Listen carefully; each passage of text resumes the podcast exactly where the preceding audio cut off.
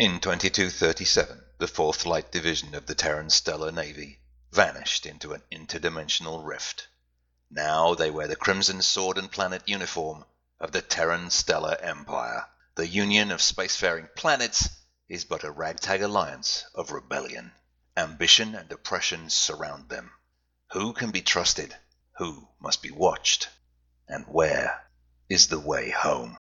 This broadcast has been approved by His Majesty's Provincial Media Headquarters. If you would like to know more about the Empire's media division, contact your local prefect. Quickly, it's Tango Lambda 769 Alpha. Uh, you're listening to WISN, and this is Pulse of the Imperium.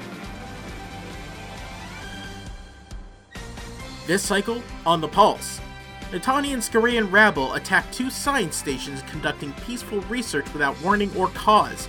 Smugglers found on Eris Station. Imperial Command Strategy Conference disrupted by, of course, expected non Terran violence. And more trouble coming from the Exoran system.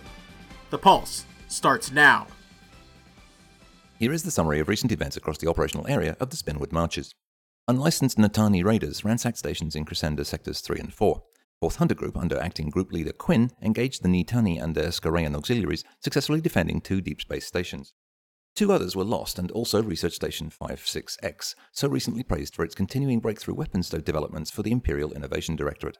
The Entenai were apparently seeking an obelisk that they are convinced was hidden by the departing Hegemony occupation forces. Search continues for any who may have escaped the Nglatani. 4HG then investigated links between smugglers and foreign agents at Eris Station near the Atlantis Gate to Titan. Pirates impeded the investigation, apparently as a delaying tactic for the station to launch its own in system defense craft and arm the station against the ISN police action. Foreign terrorists entered the sector, attacked 4HG, and occupied two other stations. 4HG held off this ambush until first BATCOM reinforcements arrived, at which the intruders fled. The criminals at Eris nearly destroyed two ISN ships by booby trapping the station before fleeing relentless pursuit. First BATCOM security sweeps detained a number of suspects. Confidential sources at the Admiralty say that the senior partners of Vanderpump Wellbeloved Wellesley Smith & Co. have been attending a private meeting with Admiral Lady Adele Mundy. The partnership has handled legal matters for the Mundy family and Trafalgar Enterprises ever since the founding of the company by the first Baron Mundy. Following this meeting, Mr. Vanderpump and Ms. Wellesley Smith were spotted boarding one of Trafalgar Enterprises' private courier ships. According to station logs, the ship was bound for Atlantis Command. Speculation remains unconfirmed that their presence on Atlantis Command may be in any way connected to an officers' conference currently taking place there. That conference was interrupted when Commandant Matzian abruptly terminated his involvement in what his family's Earth Company lawyer has denounced as a witch hunt. The Commandant leveled accusations at some of the group's second class citizen officers, claiming that aliens could not be trusted. Subcommandant Morlock was arrested shortly thereafter for illegal dueling and seems set to share the fate of other senior 4HG officers. Morlock recently left Matzian's Invictus command under undisclosed circumstances shortly after his last promotion.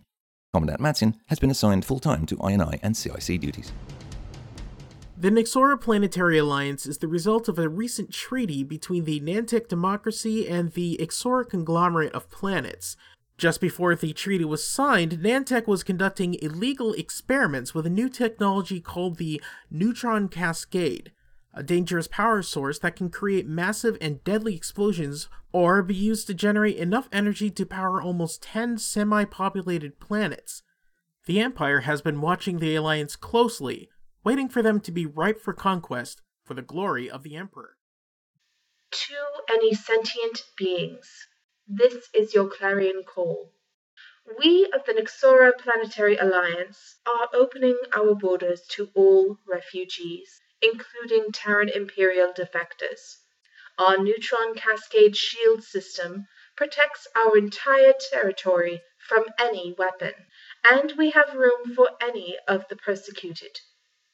Our hearts go out to those left without homes and who are attacked without warning or provocation. The Empire will never have total control of the spiral arm. We will never give ground, and we will protect our citizens. We are the Nexora Planetary Alliance. We do not forgive. We do not forget expect to hear from us again. Why do you think I have anything to do with this? No, I don't know what's happening. What, James Young! what is this? H- hey, let, Ugh! you let go of me. This James Young? You have been charged with aiding and abetting enemies of His Majesty the Emperor by You supplying can't do this. I'm a respected. Dr- oh! by supplying imperial transmission codes that have allowed spies to broadcast on our signal. His Eminence will not tolerate this sort of thing, Mr. Young. Not one you bit. goddamn fools! You don't know what he's doing. He'll kill us all just because of his goddamn inflated ego. Let go of me. As such, you. Not the face. Ah, God damn it! as such, you have been tried and convicted and will be sent to Santura 9 for hard labor. Take him away. Now, now, guys, let's come on. Let's not get too hasty.